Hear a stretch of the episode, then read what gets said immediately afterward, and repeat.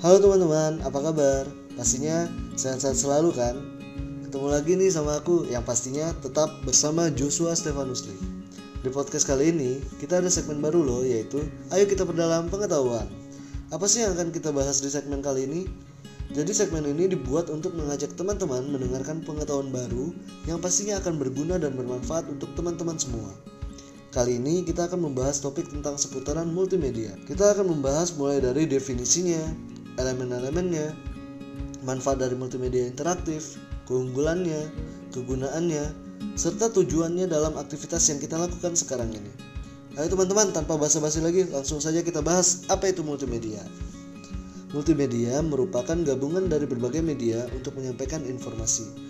Contohnya seperti media online sekarang ini yang menyampaikan informasi tidak hanya dalam bentuk teks, tetapi sudah lebih dikombinasikan dengan gambar, foto, video, musik, bahkan animasi.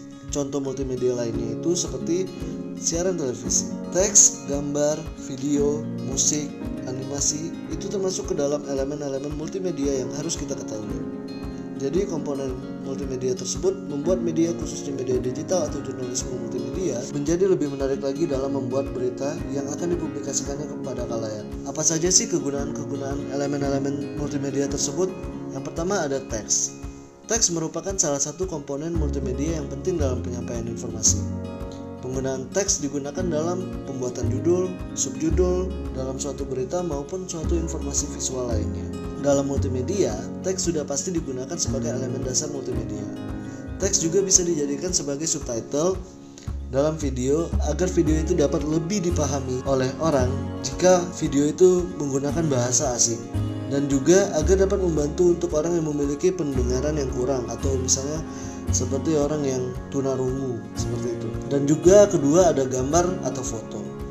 Gambar menjadi salah satu elemen multimedia yang menarik khususnya dalam penyampaian suatu informasi atau berita. Dengan adanya gambar, media bisa menyampaikan informasi yang tidak dapat dijelaskan dengan kata-kata. Gambar dalam multimedia bisa berbentuk infografis ataupun berupa foto ilustrasi atau foto dari berita itu sendiri. Elemen yang ketiga ada audio. Elemen audio berbeda dengan elemen gambar maupun teks.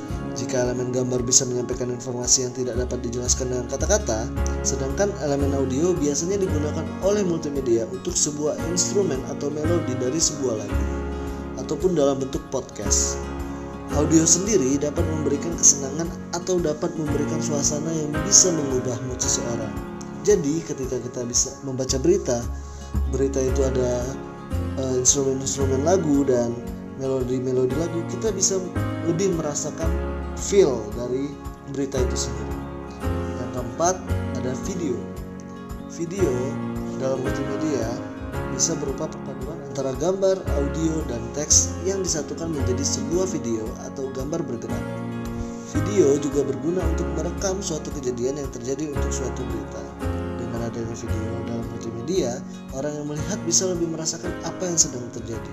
Yang terakhir ada animasi. Animasi merupakan komponen multimedia yang bisa membuat gambar atau tulisan menjadi lebih hidup. Animasi juga dapat membuat berita menjadi lebih menarik. Dengan animasi, berita bisa memberikan ilustrasi kejadian mirip dengan kejadian aslinya. Animasi juga menjadi elemen yang sangat membantu dalam dunia digital seperti sekarang. Dengan adanya animasi, kita bisa lebih melihat suatu kejadian yang sedang terjadi. Sekarang teman-teman sadar nggak sih dalam kehidupan sehari-hari kita sudah mengaplikasikan sebagian dari multimedia interaktif. Contohnya seperti kita menggunakan Zoom untuk kuliah online ataupun untuk bekerja. Contoh multimedia interaktif lainnya seperti aplikasi Canva yang membantu kita dalam membuat presentasi, membuat infografis, dan membantu kita dalam melakukan berbagai macam desain. Manfaat dari adanya multimedia interaktif selain membantu kita dalam belajar maupun pekerjaan, juga bisa membantu kita dalam meningkatkan efisiensi dan meningkatkan motivasi. Keunggulan dari multimedia interaktif itu sendiri yaitu dapat menampilkan suara dan gambar sekaligus merespon tindakan pengguna, seperti pertemuan atau pembelajaran ketika kita tidak bisa melakukan itu secara langsung. Seperti pandemi Covid se sekarang ini, kita tidak bisa bertatap muka secara langsung kepada dosen ataupun bos dari pekerjaan kita, tetapi kita bisa bertemu secara daring atau secara online melalui aplikasi online seperti Zoom, Teams, dan masih banyak lagi. Jadi itulah perkembangan multimedia sekarang ini dan manfaat-manfaatnya yang bisa kita rasakan dalam kehidupan sehari-hari. Sampai jumpa di podcastku selanjutnya. Terima kasih teman-teman.